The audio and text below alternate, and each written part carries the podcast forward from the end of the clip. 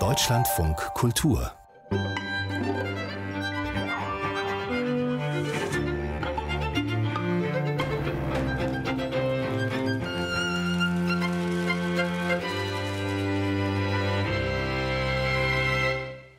Einen wunderschönen guten Abend, meine Damen und Herren. Herzlich willkommen zum Literarischen Quartett. Meine Gäste heute sind die Schriftstellerin Eva Menasse, die Schriftstellerin Wea Kaiser und der Musiker und Unterhaltungskünstler Götz Alsmann. Ihnen allen ein herzliches Willkommen.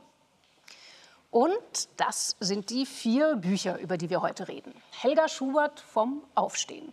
Eine 80-jährige Frau blickt auf ein zerrissenes Leben zurück. Krieg, Vertreibung, 40 Jahre DDR-Diktatur und dann auch noch eine 70 Jahre währende Muttertyrannis.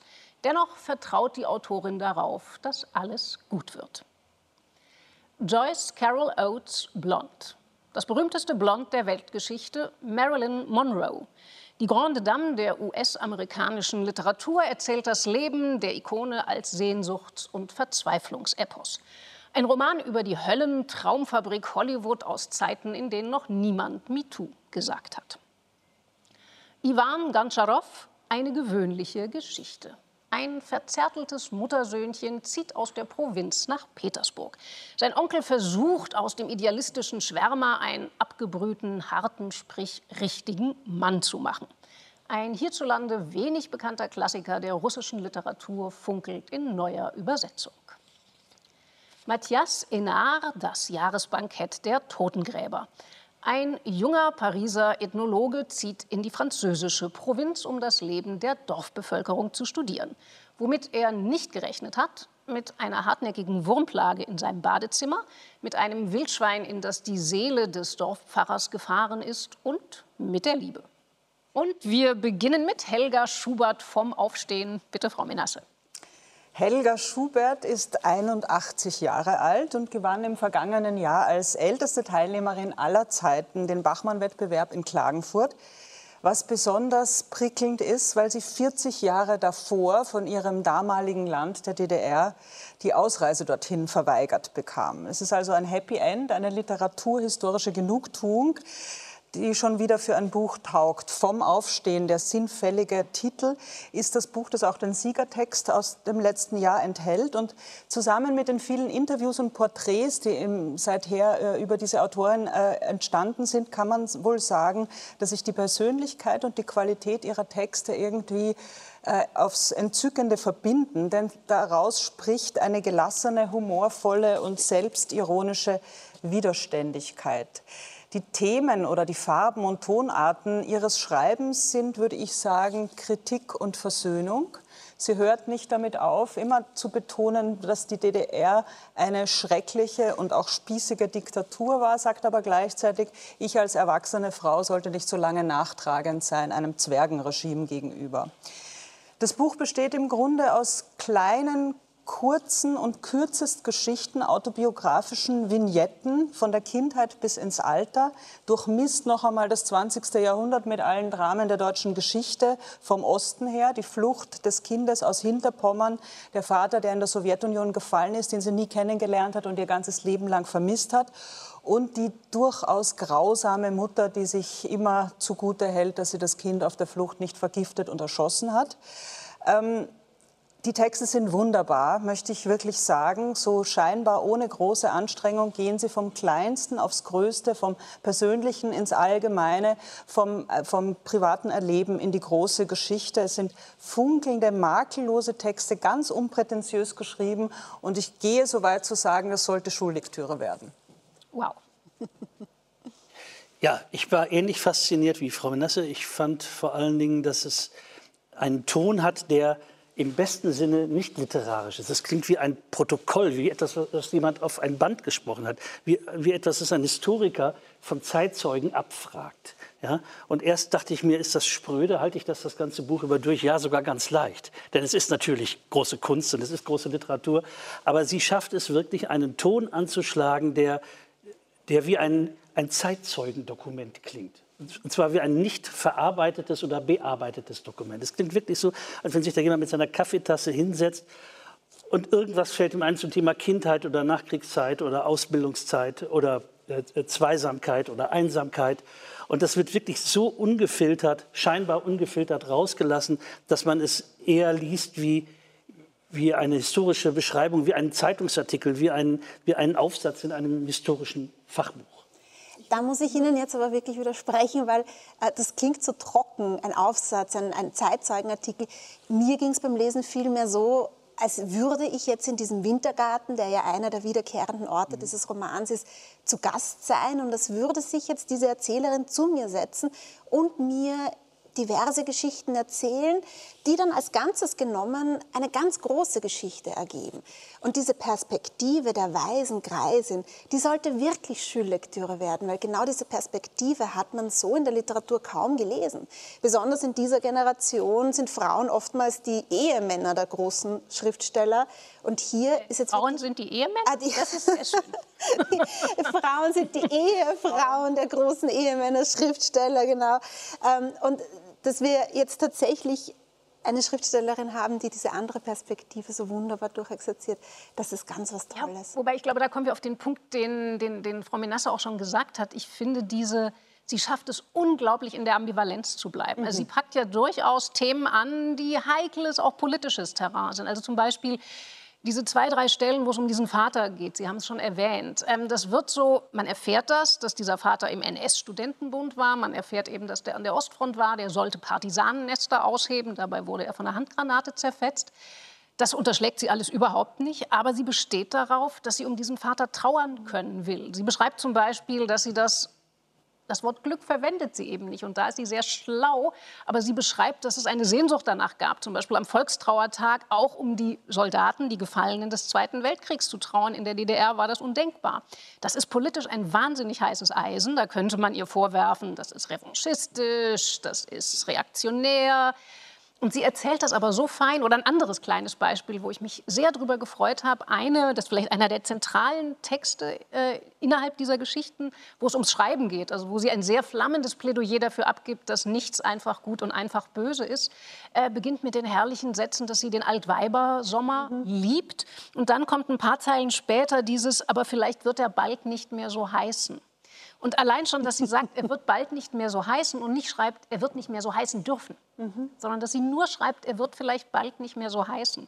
Das ist unglaublich klug zu diesen Themen. Also wenn ich jetzt eine Autorin, die etwas jünger ist, aber doch eine ähnliche Generation, Monika Maron, da würde wahrscheinlich mit einem Furor eine Figur in diesem Roman sagen, ich höre Schluss mit diesem Gender-Scheiß oder dieser Sprachverhunzung. Und eben das macht alles Helga Schubert nicht. Das hat eine klare Position ist aber eben in einer wundervollen Ambivalenz, finde ich. Ich würde auch gerne noch was zu der Sprache sagen, denn ich gebe Ihnen recht, Herr Alsmann, wie Sie das beschrieben haben, aber das ganz Besondere daran ist es eben, dass es nicht so einfach nur protokolliert und rausgeschmissen und, und sozusagen ins Heft geschrieben worden ist, sondern es ist eine wirklich durchgeformte literarische Sprache, die, die, die, die gerade deswegen so glänzt, weil sie so einfach ist.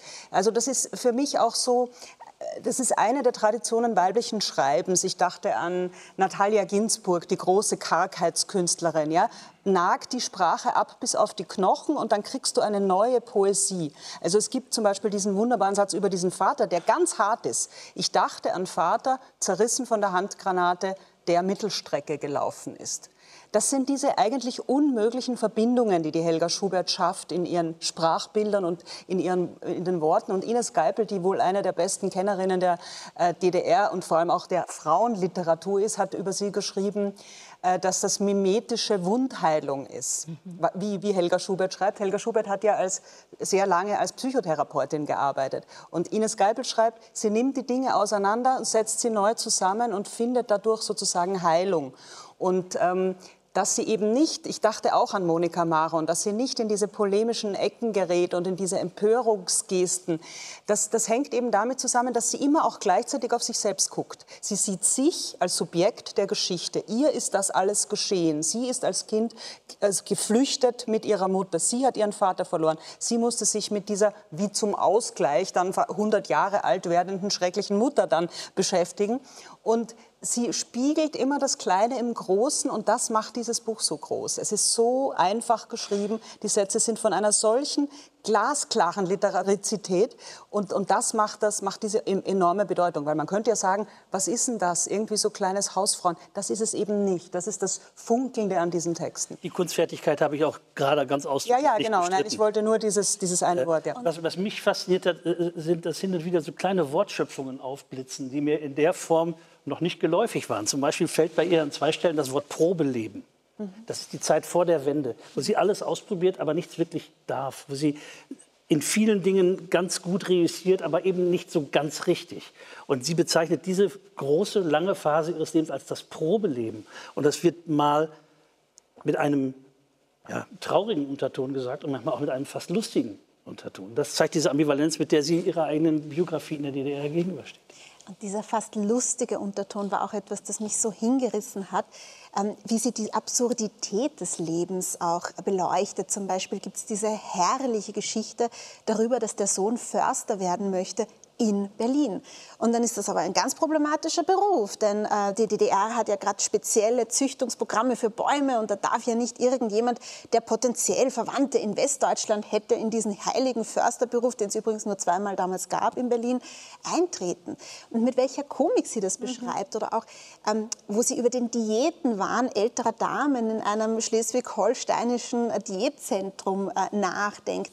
Also diese Komik auch noch zuzulassen bei all diesen Dingen, die jetzt äh, wir schon aufgezählt haben, das ist die höchste, höchste Kunst ja, des Versöhnlichen auf das Leben zurückblicken. Ja, ich finde auch, dass sie sich auf eine ganz, ganz dezente Weise nackt macht. Mhm. Also dieser Moment, wenn sie, also eben... Schön gesagt. Sie, haben, also sie war Psychotherapeutin und sie geht als hochbetagte Frau zu einer Pastorin mhm. und beginnt das Gespräch mit dem Satz, ich kann das vierte Gebot nicht einhalten. Also das ist das mit, du sollst Vater... Sie dachte im Kopf immer, es ja. ist Vater und Mutter lieben. Szene. Und ja. die Pastorin sagt ihnen, nee, nee, Sie müssen sich gar keine Sorgen machen. Es heißt nur Ehren. Ehren Sie brauchen Ihre fürchterliche Mutter, die wirklich eine, also ich meine, es gibt in der Literatur einige Monstermütter, mhm. aber diese hier in dem Buch ist sehr weit vorn, äh, die die Urenkelin plötzlich quasi äh, ja schon fast Urgroßmutter incestuös zu lieben scheint und sich auf diese Urenkelin stürzt. Und diese Pastorin, die der Ich-Erzählerin sagt, nein, nein, Sie brauchen die gar nicht lieben. Sie müssen es weniger, Sie müssen Ehren nur genügt. ehren.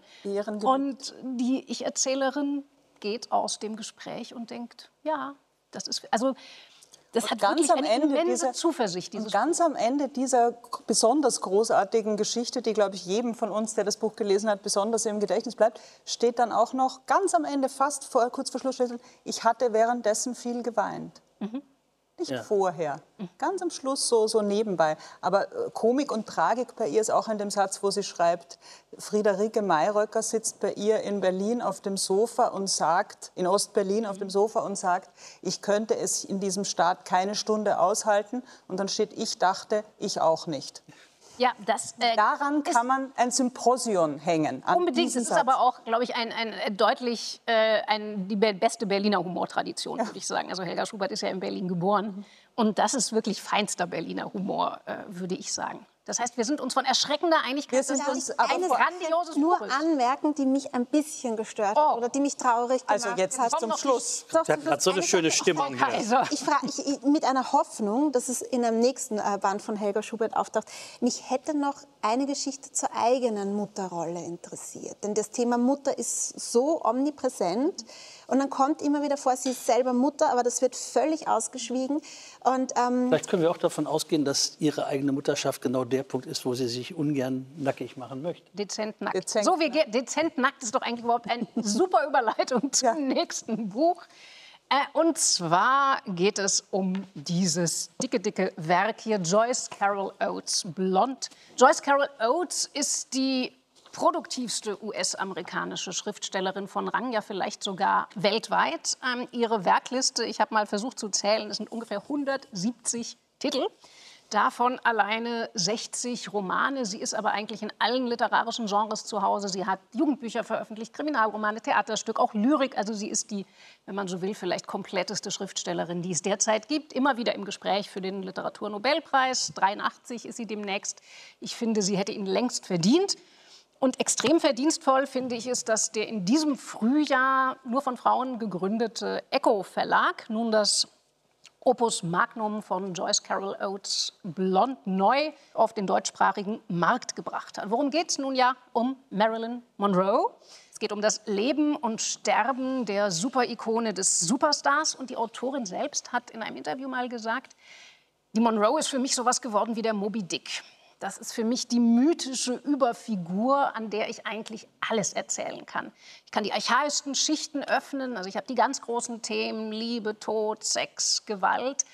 Es gibt aber auch sehr konkret, es geht eben um diese wirkliche Höllentraummaschinerie Hollywood, die Machtmechanismen dort. Es geht sehr um das Amerika der 50er Jahre, die McCarthy-Zeit. Ähm, das alles ist in einem erzählerisch wildesten Ritt verwoben. Sie zieht da wirklich alle Register, die sie kann. Es sind Dialoge, es sind Gedichte, äh, die Erzählperspektive schlüpft in die Figuren mal rein, dann steht sie wieder daneben, dann wird sie zum Wir. Also ich kann mich an kaum einen Roman aus den letzten 20 Jahren, also ursprünglich ist das Buch 2000 erschienen, erinnern, der so flirrend ist, der äh, mich dermaßen, also der so traurig, so klug, also es ist große Überwältigungsliteratur, von der ich mich aber, Sie merken es zumindest, gerne habe überwältigen lassen. Also jedes Mal, wenn ich bei Ihnen in der Sendung bin, Frau Dorn, kommen Sie ja mit den ganz dicken Kloppern an. Ich entschuldige Und auch dieses Mal dachte ich, Mensch, sie schafft es wieder. Ich habe auf den ersten 200 Seiten, habe ich mich geärgert, habe ich so innerlich getobt und dachte, was ist denn das jetzt? Aber ich gebe zu, ich bin Ihnen dankbar, dass Sie mich gezwungen haben, dieses Buch zu lesen, denn ich hätte es ohne diese Sendung niemals gelesen. 1100 Seiten über Marilyn Monroe wäre mir nicht eingefallen. Aber das ist wirklich ein ganz beeindruckendes Werk, wie ein Punkkonzert eigentlich, so ein komplett wilder Ritt äh, egal Form, egal äh, Ökonomie, egal äh, innere Monologe, äußere Monologe, Schnitte wie wild. Also das ist wirklich ungebärdig und man bleibt dabei, man wird da reingesaugt wie in eine gute Serie eigentlich.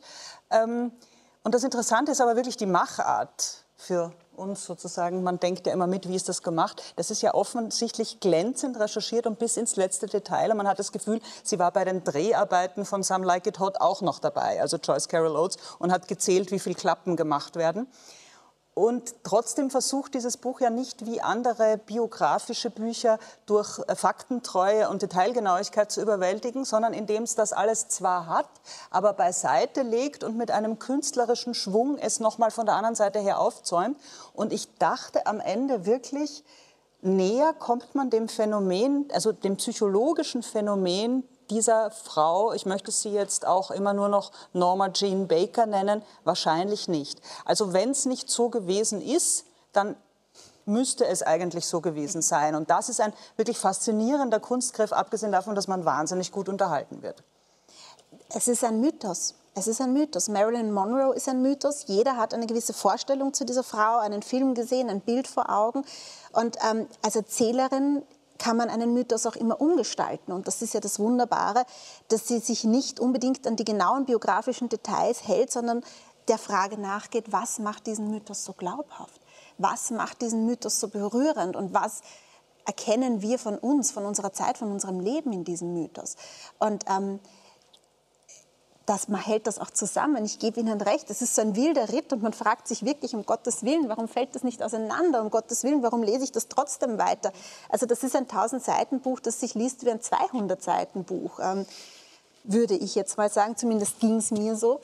Ähm, und ich denke, das hat damit zu tun, dass es einfach ein ganz, ganz wunderbarer moderner Mythos ist. Ja, dieses Buch ist sicherlich ein Meilenstein auf dem Gebiet der Speculative Non-Fiction. Also wow. es, es, ist ein, eines meiner Lieblingswörter. Äh, wenn man, wie ich, eine Pubertät verbracht hat, indem man Jack Kerouac und Tom Wolfe gelesen hat und fand das noch wirklich lahmarschig, das muss doch auch schneller gehen, dann greift man danach, fühlt sich an seine Jugend erinnert und nach 200 Seiten macht man erstmal schlapp. Und das ist, glaube ich, das Tolle an der Schreibkunst von äh, Joyce Carol Oates, dass man schlapp macht, legt das Buch aus der Hand und nach fünf Minuten hat man es wieder in der Hand. Also diese, dieses normalerweise in einem doch sich sehr schnell, der innere Schweinehund ist ja einer unserer besten Freunde, in jemandem breitmachende Gefühl, ich fange morgen an oder vielleicht nächste Woche oder wenn ich jetzt nicht oder vielleicht gehe ich doch gar nicht erst ins literarische Quartett und, und äh, komme das nächste Mal, wenn ich eingeladen werde. Nein, man ist dann doch so fasziniert und macht wieder weiter im vollsten Bewusstsein, dass das nicht alles stimmen kann.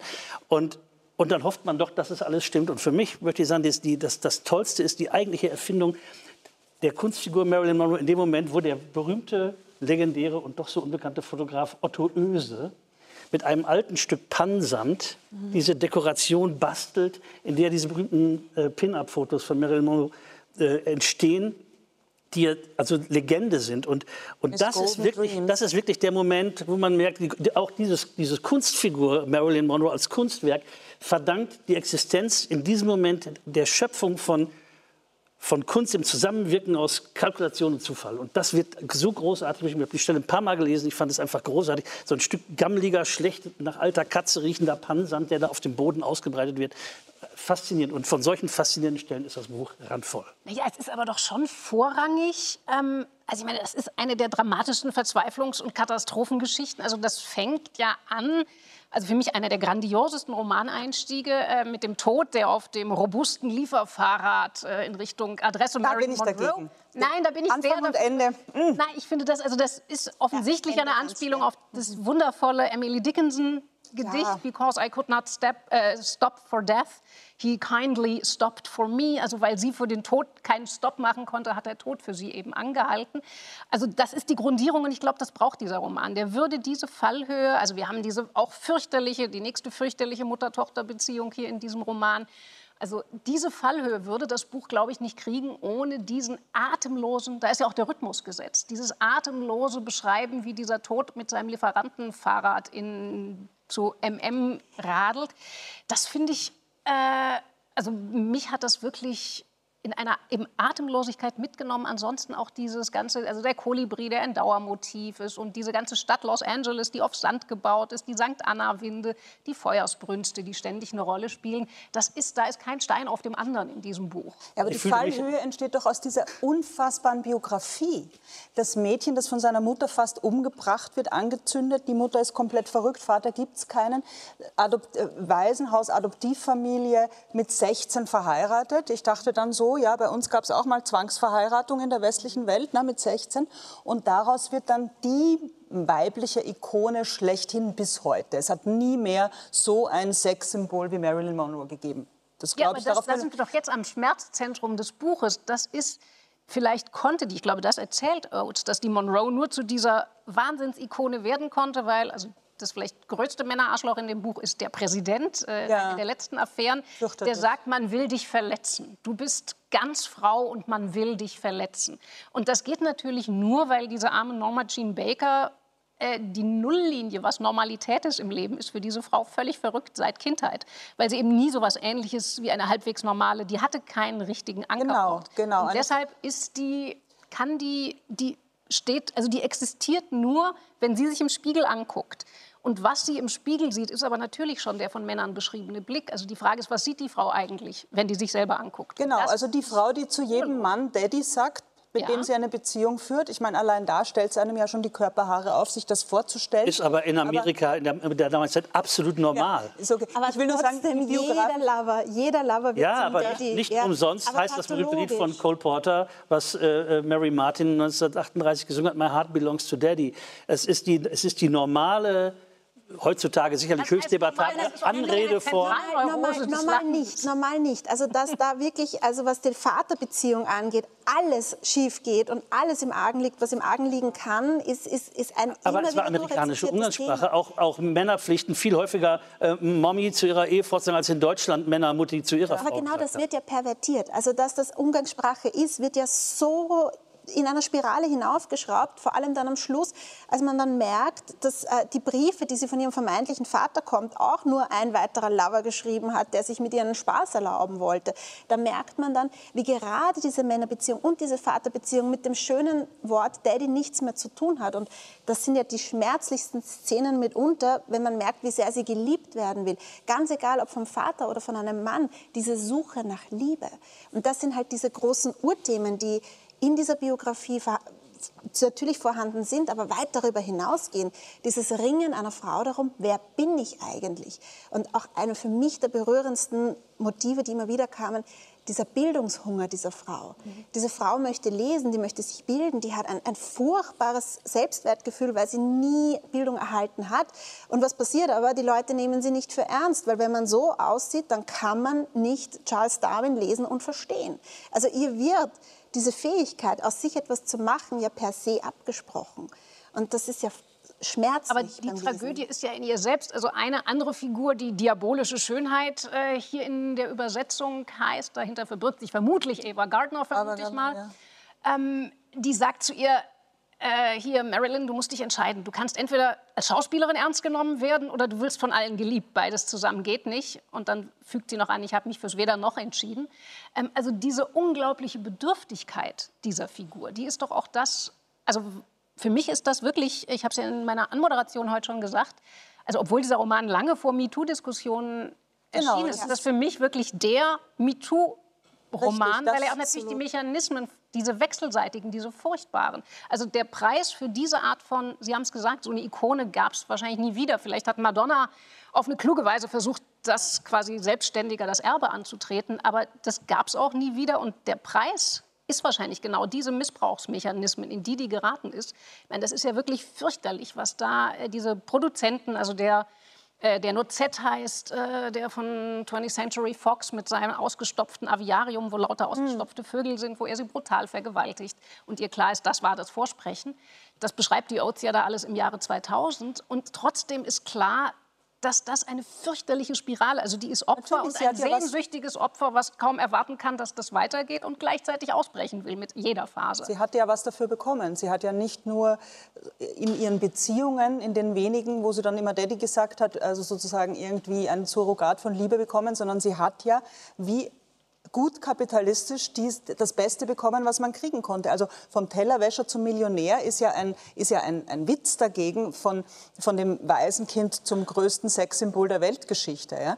Ähm, diese, diesen MeToo-Aspekt, den finde ich auch ganz wichtig, weil, weil Oates das wirklich mit einer ungeheuren Brutalität an manchen Stellen darstellt mhm. und das ist wichtig. Und ich habe mich wirklich gefragt, ob das ein männlicher Autor, der das auch genauso gut recherchiert hätte, genauso brutal und entlarvend gemacht hätte. Also da war ich wirklich dankbar für die. Aber wir waren uns nur an dem einen winzigen Punkt nicht einig. Ich glaube, die Fallhöhe entsteht wirklich des Romans entsteht durch die, durch die Fallhöhe dieser Biografie und einige der da kleinen... die Leistung von Oates kleiner, nein, als sie ist? Nein, die Leistung von Oates ist wirklich großartig, nur der Anfang und der Schluss. Und ich glaube, da ist sich hier die österreichische Fraktion einig. Bei Ihnen radelt der Tod eh den ganzen Tag durch Wien. Ja, also das ist doch alte Stefan Zweig-Weisheit. Wenn das Buch fertig ist, zwei Wochen liegen lassen, dann den ersten und letzten Satz ja, streichen. Genau. Ja.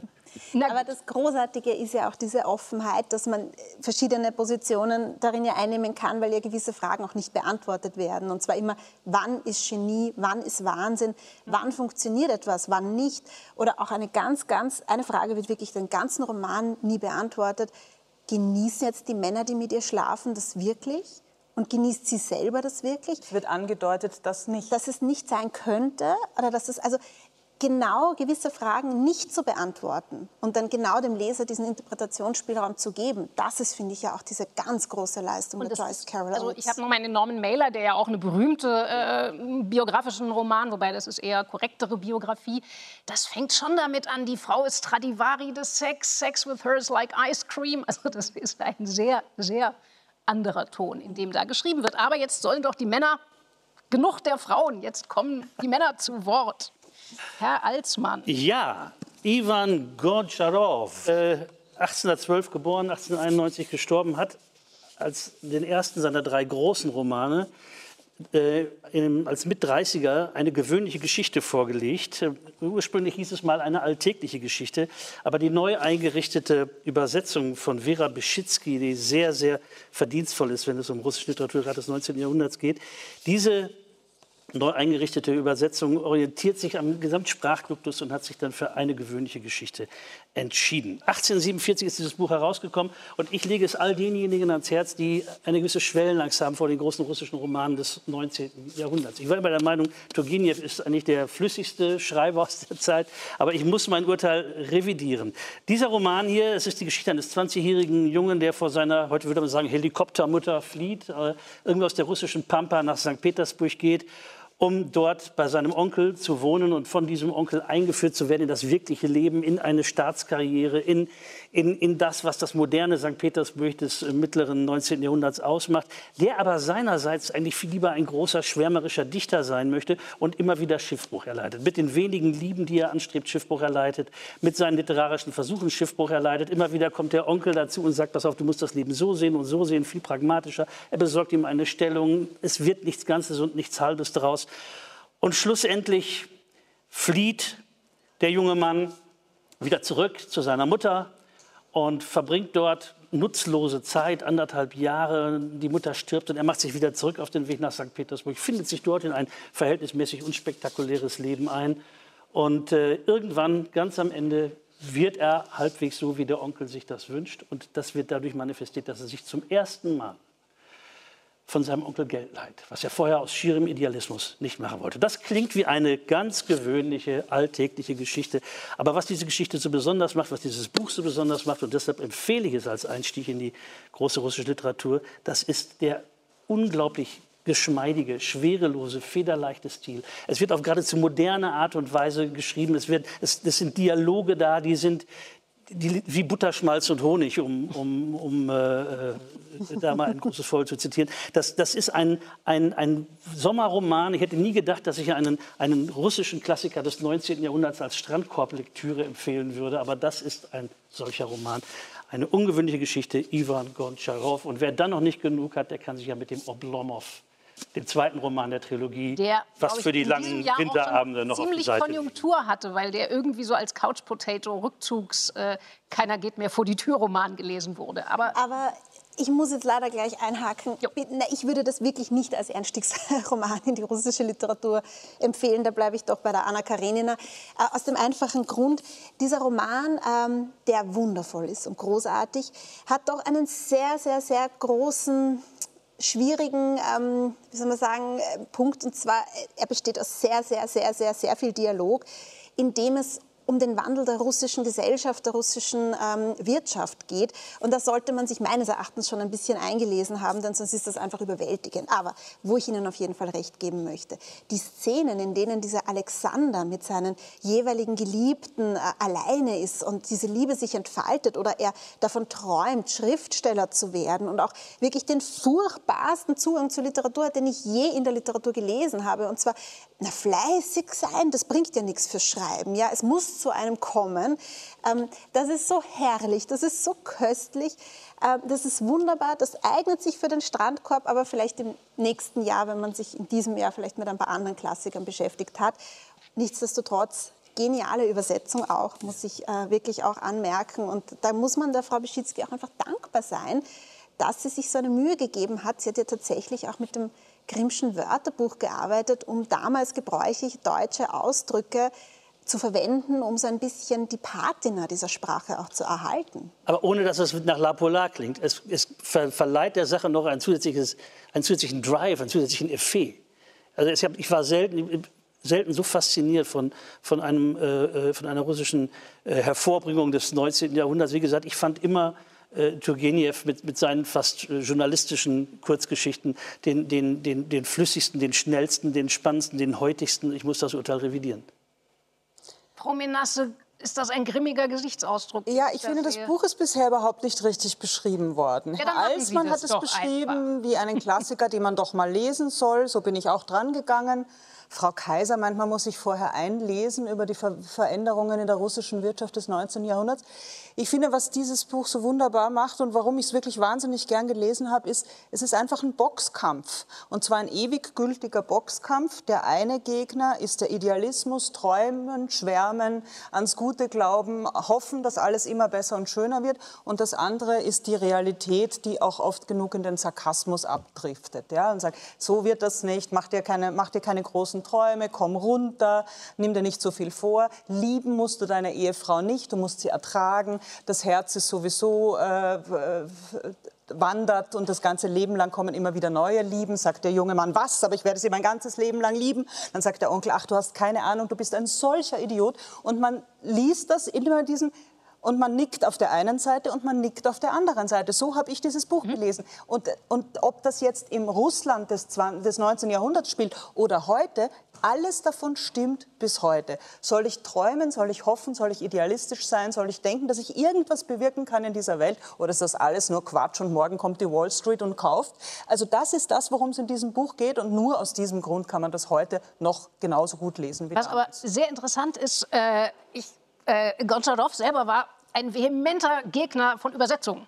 Also es gibt Briefe von ihm, wo er erklärte, bitte hört auf, mein Zeug zu übersetzen. Das versteht niemand außerhalb von Russland. Das ist so russisch und ich schreibe auch nur für russische Leser. Und das ist auch schön zu sehen, wie sehr sich ein Autor irren kann, weil ich gebe ihm Und er, völlig er war recht, ein, Frau ein. Sprachtalent. Ja, er konnte hervorragend Deutsch zum Beispiel, Ja. genau. Ähm, ich gebe Ihnen völlig recht. Also ich finde auch, das Buch kann man jetzt ohne blöde Aktualisierung natürlich sofort heute lesen, als diesen ewigen Kampf zwischen dem jugendlichen Überschwang und zu diesem überempfindlich empfindsam sein und der Sehnsucht danach, dass man immer und dann und diesem Erkalten im Leben, dass ja vielleicht auch andere Lenz einfach erwachsen werden als Prozess. Und das ist natürlich schon eins der Menschheitsthemen, wo man sagt, ja natürlich, das erzählt mir schon auch was über Russland. Also das ist natürlich, da, da, da, da klingt Tschechow, also diese ewige Langeweile von diesen Landadligen, die jetzt nicht mehr wahnsinnig viel, aber noch ein bisschen Geld haben, die arbeiten eigentlich nur was für Knechte finden, die dann da halt in ihrem Kirschgarten hocken und denken, naja, eigentlich müssten wir mal was Wichtiges machen, was richtig Wichtiges. Und wir gehen nach Moskau in dem Fall. Und man sagt, naja, so richtig kriegen sie ihren Hintern nicht hoch. Also das ist, glaube ich, schon tatsächlich sehr, sehr russisch. Aber es ist natürlich ein Thema, was weit darüber hinausgeht. Und das Tolle ist, ähm, darüber haben wir heute schon ein bisschen geredet, in welchem Schlagverhältnis steht eigentlich der Autor zu seinen Protagonisten? Und das finde ich hier bei Goncharow auch ganz toll. Ich glaube, der oszilliert völlig zwischen beidem. Also der ironisiert auf eine sehr angenehme Weise beide. Also er führt diesen Saschenka, also äh, übrigens tollste Szene überhaupt, wenn die Mama dem Onkel schreibt, also mein kleiner Saschenka, ich gehe schon davon aus, dass sie in einem Schlafzimmer zusammen schlafen und im Sommer bitte den Mund mit einem Tüchlein bedecken, weil die Fliegen krabbeln morgens. Weil, das ist natürlich so sensationell bösartig und herrlich. Eben, und das äh, kriegt der Goncharow, also der hat eine ähnliche Distanz, glaube ich, zu beiden oder eine ähnliche Nähe zu beiden. Und das gibt diesem Buch auch eben dieses vollkommen unbesserwisserische, unkitschige, klare, was mir auch wirklich ein immenses Lesevergnügen Aber genau das, was Ihnen so gut gefällt, das sind all die autobiografischen Züge, die darin stecken. Denn Goncharow hat quasi dieselbe Karriere gemacht wie, der, wie Alexander in dem Menschen Roman. autobiografische Romane schreiben, ist dagegen ja auch nichts. Aber ich finde trotzdem, dass er verteidigt ja da nichts. Ich glaube, das gefällt mir so gut. Er verteidigt weder die Position von dem, er erzählt einfach. Also er will mir nicht irgendwie eine Message reindrücken mit dem Buch, sondern ich finde, er, er, er, er guckt da drauf und staunt auch selber und hat einen unglaublich genauen Blick. Das finde ich eine riesige Leistung. Ja, aber bin ich wirklich die Einzige, der diese 30, 40 Seiten langen Dialoge dann teilweise ein bisschen zu lang waren? Also Zeitgenossen haben das auch schon kritisiert. Also wenn man den Rest der Literatur des 19. Jahrhunderts anschaut und nicht nur der russischen, dann denke ich, ist das ein sehr ökonomisch geschriebenes Buch. Okay, da muss ich Ihnen jetzt recht geben, aber vielleicht... Ja, ähm, also oder zum Beispiel es ist doch ganz wir interessant, dass von- in der Stadt im Wesentlichen, also eben da sind diese Schlagabtäusche, wahnsinnig viele Dialoge, wo auch gar keine mühsam sagte er, entwiderte sie, hm, gibt's gar nicht. Und wo er dann groß auftritt, ist natürlich schon, Sie haben es gesagt, die Naturbeschreibung auch. Also da, wo die, die, die Sphäre der Romantik äh, regiert, da wird schon groß beschrieben. Also wenn, das ist ja schon fast Kino, äh, lange bevor das Kino erfunden wurde, wenn äh, Alexander da auf dem Fluss zu seiner Geliebten fährt und wie dieses Schiff ankommt, da hört man ja förmlich Aber die sind Filmmusik. kurz. Also ich bin ja nicht so ein Genau. Fan von Naturbeschreibungen, die sind kurz und prägnant. Naja, aber es sind immerhin zwei Seiten oder sowas. Wunderbar. Und die Gelben machen auch Blumen so Lust. paar Mal Und diese vor. weißen Nächte vom Podcast-Spenden für die Petersburg. Ruderer werden wir auch immer wieder sehr, sehr schnell auf den Boden der Tatsachen genau. runtergeholt. Ja. Das stimmt, ja. Aber großartig, absolut großartig, Okay. diese überdrehten Frauen. Die überdrehten Frauen. Diese überdrehten Frauen, ja, die so leidenschaftlich auch lieben und die so leidenschaftlich sich in ihre Spirale Ich habe da hinein... keine gefunden, die leidenschaftlich liebt, sondern die leidenschaftlich danach guckt, wo ihr größter Vorteil zu erwarten ist. Wenn da erstmal Saschenka um sie wirbt und dann kommt aber der Graf mit den besseren Pferden, dann ist die blitzschnell auf der anderen Seite. das finde ich ja so Leidenschaftliche großartig. Liebe Also dieses, gespielt. Genau. Das ist eigentlich das, das Aber Moment, Na ja, die, die, na ja, die, ja, die Tante gespielt. aus, also die, die Frau des Onkels, Das ist übrigens, by the way, finde ich, der, einer der großartigsten Romanauftritte Ja. einer Frauenfigur, die ich je erlebt habe. Die und das wird nimmt auch erwähnt. im 19. Jahrhundert, weil sie moralisch ja letztlich hoch höher Nein, aber das Tolle ist doch, die wird ein paar Mal so en passant erwähnt. Aha, der hat jetzt geheiratet, wird kein Brimborium drum gemacht. Und dann hält der so einen Klugscheißer-Pardon-Vortrag, dieser Onkel, wie man seine Frau erziehen muss. Und dann ruft die aus dem Flur durch die offene Tür rein und die Frau hat es halt durchschaut. Das ist schon einer der verrücktesten Ja. äh, Erstauftritte einer Frauenfigur in einem Roman. Dafür wirklich Chapeau. Also gute Literatur ist immer guter Humor und das finden wir in diesem Buch äh, zweifellos. So, jetzt Männer, Frauen, Provinz, Großstadt. Wir bleiben beim Thema. So, ja, ähm, Und guter Humor. ich darf für mich den bisherigen Roman des Jahres vorstellen. Holla! Ja, Matthias Enare, das Jahresbankett der Totengräber. Ähm, vielleicht vorweg, weil ich diesen Roman nicht von diesem Autor erwartet hätte. Enare ist bisher aufgefallen als der Autor von großen, grenzüberschreitenden internationalen Geschichten, sehr viele Konflikte, Kriege, das Verhältnis von Orient und Okzident. Und nun widmet er sich dem Departement de Sèvres, wo er selber aufgewachsen ist und schenkt dieser Region ein großes Epos. Und es beginnt eigentlich sehr witzig, so fast wie eine Wissenschaftssatire. Ein junger Ethnologe kommt in ein fiktives Dorf und möchte verstehen, was das Landleben in Frankreich heute bedeutet. Und er scheitert damit natürlich katastrophal, denn um zu verstehen, was Land und Leute wirklich ausmacht, muss man schon Geschichtenerzähler sein. Und das demonstriert Enare, indem er danach, nach dieser beginnenden Wissenschaftssatire, einen Kunstgriff anwendet, und zwar die Vorstellung der Seelenwanderung, um zu erzählen, was all diese Figuren, die wir in diesem einleitenden Wissenschaftskapitel kennenlernen, in ihrem vorherigen Leben waren. Und da erfahren wir dann, wie gesagt, dass der Pfarrer eigentlich mal ein Eber war. Wir gehen zurück bis zu den Kreuzzügen. Wir beschäftigen uns mit dem Zweiten Weltkrieg. Und dieses ganze Konstrukt ist so genial, dass ich beim Lesen immer wieder staunend dagesessen bin, dass das alles zusammenhält. Und ähm, mich hat das wirklich wahnsinnig erinnert an Rabelais. Also wenn Enar eines geschafft hat, dann das zeitgenössische Rabelaische Epos im humanistischen Sinne unglaublich lebensvoll, unglaublich reich an Textgattungen, an Textsorten. Also wir haben Novellen drinnen, wir haben großartige Reden, wir haben sogar Gargantua äh, in einer Erzählung und wir haben diesen herrlichen gallischen Humor, die herrliche gallische Erzählfreude, die Rabelais immer zugeschrieben wurde. Und wie gesagt, mich hat es so begeistert und vor allem auch die Übersetzung. Denn all diese Fachausdrücke der Landwirtschaft, all diese unglaublich äh, stilistischen Meisterwerke, das muss man auch mal übersetzen können. Jetzt muss ich auch unhöflicher aber werden. Mich hat dieses Buch fertig gemacht. Ähm, Wieso? ich fand dieses Buch, also alles das, was der Meister Ivan Goncharow richtig macht, finde ich, macht Enar falsch. Ähm, ich verstehe nicht, also ich finde, es hält in diesem Roman nichts zusammen. Also ich finde, das fällt, zerfällt völlig in diesen ersten und letzten Teil, wo mir dieser Ethnologe vorgeführt wird, den ich eine unerträgliche Figur finde, gerade weil der Autor seine Figur, glaube ich, schützen und verteidigen will. Der kriegt so ein augenzwinkerndes, ich weiß schon, ihr könnt mich für einen Deppen halten, aber schaut mal, eigentlich bin ich doch ein Pfundskerl. Dann kommen im Mittelteil diese orgiastischen, also Sie haben es ja beschrieben, das ist zum Teil sehr, sehr kunstvoll gemacht, diese orgiastischen Riesenerzählungen, die ja im Wesentlichen von Brutalität handeln, Kriegsbrutalität, Folter, Vergewaltigung, Brutalität zwischen Männern und Frauen.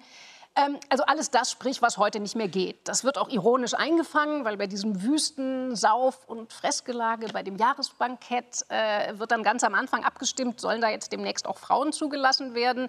Man kann sich schwer vorstellen, dass die Veranstaltung so ausfällt, wenn da Frauen dabei sind. Aus irgendwelchen Gründen, die ich nicht verstanden habe, beschließt man doch, ab nächstem Jahr sollen Frauen dabei sein. So, äh, in dieser Rahmenhandlung nun hat im Grunde ernüchterter Großstädter geht aufs Land, wird Ökobauer und findet Ökobäuerin. Ist jetzt etwas runtergekocht. Ich verstehe überhaupt nicht, wie das zusammengeht. Will Herr Enar uns erzählen? Dieser ganze alte, brutale, archaische Mist, der steckt in uns drin. Den werden wir eben dank großem Lebensrat nicht los. Oder will er uns nur vorführen, guck mal, was für toll geläuterte Männer heutzutage rumlaufen, die, und dann kommt aber wieder auch so ein Schwulst in diesem ersten und fünften Teil, dann irgendwas von der mythischen Schönheit und die schlafende Frau wird bewundert. Also, Jetzt, jetzt muss ich mal ganz kurz zur Ehrenrettung des dran. Protagonisten. Wir sind jetzt auch dran. okay, Frau Menasse, nein. Also ich habe mich, also erstmal der erste Teil, der so eine Art Tagebuch ist eines verbummelten Doktoranden. Das muss man ganz klar sagen. Das wird total schonungslos dargestellt. Ich finde, er beschützt ihn überhaupt nicht. Er, man sieht, dass dieser Mann wirklich jede Nacht mit dem Schweinehund zu Bett geht und mit ihm morgens aufsteht. Die, die wunderbar an den Haaren herbeigezogenen äh, äh Gründe, jetzt nicht an seiner Arbeit weiterzumachen, sondern sich mit irgendeinem Kokolores zu beschäftigen oder auf Amos Faden zu wandeln. Aber ich habe mich erinnert gefühlt an ein völlig anderes Buch. Und ich würde bis zu fünf Mark darauf verwetten, dass, dass, das Absicht war. Mich erinnert der ganze Einstieg, diese ganze Tagebuchsituation an Schatten über Innsmouth von H.P. Lovecraft. Wie, wie jemand in, einer, in, einem, in, einem, in einem fast gruseligen Ambiente landet und, und auch als Ethnologe dann wirklich äh, mit, mit, mit Studienobjekten fast, fast auf zoologische Art und Weise fremdelt, um dann mit ihnen irgendwie irgendwas anzufangen und dabei dann total scheitert. Ich finde also dieser erste Teil des Buches, der, der ist geradezu genial. Das ist, wenn man so will, die Fortschreibung dieser, dieser Lovecraft-Geschichte. Was danach kommt, ist, ist kurzweilig, teilweise lustig, manchmal brutal. Das Bankett, diese, diese Fress- und Sauforgie, göttlich. Ich wäre gern dabei gewesen, muss ich wirklich sagen. Und danach zerfasert das ganze Ding so ein bisschen, muss ich sagen. Und ich war auch vom Ende des Romans sehr enttäuscht. Matthias Enar ist ein Autor, der schreiben kann. Der sehr gebildet ist und sehr viel weiß. Er hat Rabelais gelesen, er weiß was über das neue wilde Denken, Levi Strauss und so weiter. Er hat die Barockliteratur ebenso wahrgenommen wie vermutlich den ganzen Rest der anderen Literatur. Und er schreibt ein vollkommen missglücktes Buch, in dem er sozusagen jeden Muskel, den er in seinem Schreibkörper hat, bis zum geht nicht mehr trainiert. Es ist wie ein Zuckerbäcker, der sagt, ich mache jetzt den tollsten Kuchen der Welt und ich nehme das ganze Marzipan, die ganze Schokolade, das ganze Mehl, die ganze Schlagsahne, die Erdbeeren, die Heidelbeeren und den ganzen Rest und schaut, was ich gemacht habe. Ich finde das Buch wirklich wahnsinnig interessant, weil ich noch nie so eine Prätension derartig scheitern sehen habe. Und der tut mir leid. Es ist ein fürchterliches Buch, man kann es überhaupt nicht lesen. Die, äh, die Rahmenhandlung, bei der war ich noch so ein bisschen dran.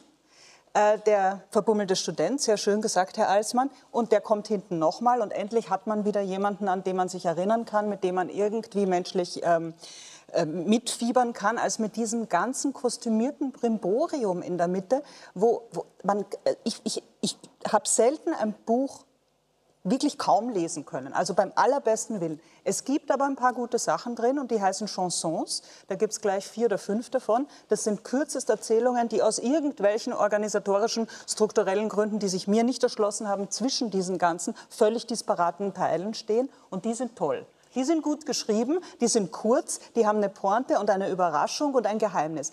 Das dazwischen, dieses Seelenwanderungsteil, das ist wirklich so, einer schlägt Purzelbäume, dann macht er einen Spagat, dann malt er sich eine rote Ho äh, Nase und dann, ich weiß nicht, es hat keine Form, es hat, er kann schreiben, er kann wirklich schreiben, aber das ist kein Roman, das ist ein, ein So, jetzt ist aber, bei so viel Widerspruch ist jetzt... Nein, nein, nein, nein, nein ich, ich finde das alles interessant und ich meine, das ist völlig okay, dass es Ihnen nicht gefällt, aber es ist nun mal ein Roman, auf den man sich einlassen muss. Und vor allem ist er eines, es ist ein europäisches Epos und all diese Dinge, die Ihnen da desperat vorkommen, die für Sie nicht zusammenpassen, das ist ist nun mal die europäische Literaturtradition. Ja, das ist kein angloamerikanisch inspirierter Roman, wo eine Ich-Figur-Erzählung äh, Figur aufsteht und dann in kurzen Sätzen irgendwas erlebt. Aber Kunst nein, ist auch Form. Nein, Kunst ist nein, auch Form. Aber das ist ja genau dieses humanistische Ideal der Renaissance, dass man diese verschiedenen Textgattungen zusammenfügt genau, wenn und kann. durch erzählerische Kunst, Leute, die, die er hat und von der ich wirklich überzeugt bin, dass er sie kann.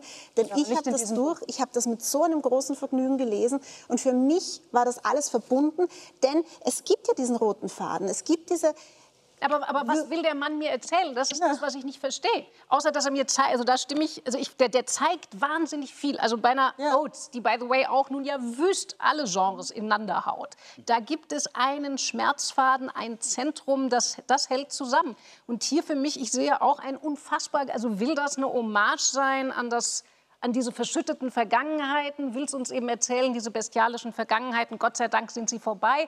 Dann dreht er das ganz große apokalyptische Rad von der ja. Welt, die im 22. Ja. Jahrhundert ja. blühen wird. Doch, Deshalb es ist muss man Heimatkunde. Öko-Biobauer, also ich verstehe wirklich nicht, was, alles, dieses, dieses, dieses, also dieses, im Endeffekt, es ist das Epos einer Region. Ja, zusammengehalten wird das alles durch diesen Ort, an dem das spielt. Und der Punkt, ja, dieser rote Faden ist, dass man, wenn man eine Region verstehen will, das Land und die Leute, dann muss man nur noch einmal 900 Jahre bereit sein, zurückzugehen und sich mit diesen Geschichten auseinanderzusetzen. Das ist das humanistische Ideal. Ja, das Humanist Menasse, das ist das humanistische Ideal Europas, sich mit diesen verschiedenen Textsorten und Gattungen auch einzulassen. Ja, aber dann und kann man eine Doktorarbeit schreiben, und aber ja, es ist Roman. nicht ökonomisch erzählt. Es und das ist- ist, wunderbar. Ich Nein, bin so froh, dass es auch Autoren gibt, die sich sowas trauen. Aber Joyce Carol Oates erzählt auch nicht ökonomisch. Und wie Frau Dorn sagte, es hat, es hat einen Schmerzpunkt. Hier sind überhaupt keine Menschen drin, außer der ver verbummelte Student. Ich habe es jetzt am Schluss vor lauter Ärger dann zusammengerechnet. Das vordere Tagebuchteil und das hintere Tagebuchteil haben zusammen 160 Seiten. Das ist eigentlich der Roman. Alles, was dazwischen ist, diese polyphone Orgie, dieses Neo, dieser neobarocke, durchgeknallte Drogenrausch von... Also ganz ehrlich, das sind für mich natürlich, das sind Top-Attribute. Ja, Durchgeknallter äh, äh, und so weiter. als Musik würde das funktionieren, Ja, aber aber, ich nicht als Roman. Wiederum- Sie machen Werbung Also für das den Roman. ist doch- es ist durchgeknallt, es ist barock. Aber, aber, aber dann Dank, doch nicht ja. die biedere Rahmenhandlung. Das ist das, was ich nicht verstehe. Nein, das ist ja Satire. Und wie gesagt, jetzt muss ich Ihnen noch mal den Das ist Protagonisten Satire. erklären. Es tut mir wahnsinnig leid, jetzt muss ich Womans planen. Ja. Okay. Das ist ja die Satire eines Hipsters. Das ist ja ein Millennium-Boy, der hält sich jetzt schon für den nächsten Levi Strauss, weil er da hingeht und weil er so großartig ist. Der ist ja nicht ernst zu nehmen. Das ist ja die, Die ganz Rahmenhandlung akzeptiere ich ja, aber dieser Krater des Wahnsinns im mittleren Teil des Buchs, was ist das? Das ist der Krater des Wahnsinns, Gott sei Dank. aber warum Wunderbar. brauche ich eine biedere Hipster-Rahmenhandlung Ja, mit einem Ökobauern, der in den dadurch Sonnenuntergang ja wunderbar karikaturiert wird. Ulysses, Boccaccio, Rabelais, besser. Äh, die, die, Griechisch, die gesamte griechische Mythologie, alles ist da drin und einmal umgerührt. Ich, ich Ja, weiß Gott nicht, sei was das Dank, soll. Gott sei Dank haben wir nicht alle schon genug 200 Seiten Erzählungen über irgendein Wir haben uns gerade alle ganz einträchtig gefreut über 1100 Seiten wildester Oates. Und das ist wilder, unlesbarer Also, Frau Menasse, ein ich finde, das ist jetzt wirklich als Kritikerin nicht okay, dass Sie das eine Buch ständig mit dem anderen vergleichen, Nein, weil die es nichts eine ähnliche- zu tun doch, haben. es Wir können eine- Rabelais mit den Nah Es vergleichen. ist, eine Das ähnliche, es ist eine ähnliche Art der Herangehensweise. Ich mache eine Polyphonie auf, ich mache ein riesiges, großes Zeitpanorama auf. In diesem Fall, weil die, die, die Stoßrichtung der Kunstwerke ist durchaus vergleichbar. Das eine ist gelungen, das andere ist gescheitert. Nein, nein, nein, das sind zwei vollkommen verschiedene Herangehensweisen. Hier haben Sie einen Roman, der sich mit einer Figur beschäftigt. Hier haben Sie ein Epos, das sich mit einem Landschaft beschäftigt. Hier haben wir ein Epos, das vergessen hat, Anspruch womit es hat, sich beschäftigt. Die gesamten Geschichten, die dieser Region zu erzählen hat, einzufangen. Ich finde es schön, dass Sie äh, so ein Lieblingsbuch haben, aber ich, ich glaube, dass es für einen Großteil der Leute nicht lesbar ist. Meine Damen, ähm, ich schlage einfach vor, wir haben hier nur mündige Zuschauer und Zuschauerinnen und Leser und Selber Leserinnen. Genau, ich schlage vor. Ähm, vor uns liegt ein Sommer, der hoffentlich irgendwie brauchbar wird. Äh, selbst wenn das nicht wird, lesen geht eigentlich immer. Äh, die Bücher sind diesmal alle nicht ganz schmal. Ich glaube, doch Frau Schubert, Helga Schubert ist noch vergleichsweise schmal. Alles andere sind echte Urlaubs-, Sommer-, Strandkorb-, Balkon taugliche Ziegelsteine. Äh, Sie haben gesehen, am Schluss ward es munter. Da müssen Sie sich selber ein Urteil machen. Ich empfehle sämtliche Lektüren. Jetzt bedanke ich mich aber erstmal bei den dreien hier. Das war ein wunderbares Gespräch. Vielen, vielen Dank. Bei Ihnen zu Hause bedanke ich mich selbstverständlich auch. Wenn Sie noch mehr Bücher suchen, dünne, dicke, gelungene, eigentlich nein, nur gelungene Bücher natürlich, dann lege ich Ihnen unsere digitale Büchervermittlung ans Herz. Die finden Sie unter dein-buch.zdf.de. Wir sehen uns, wenn Sie mögen, im August wieder. Ich wünsche Ihnen bis dahin eine gute Zeit und bleiben Sie noch ein wenig am Lesen.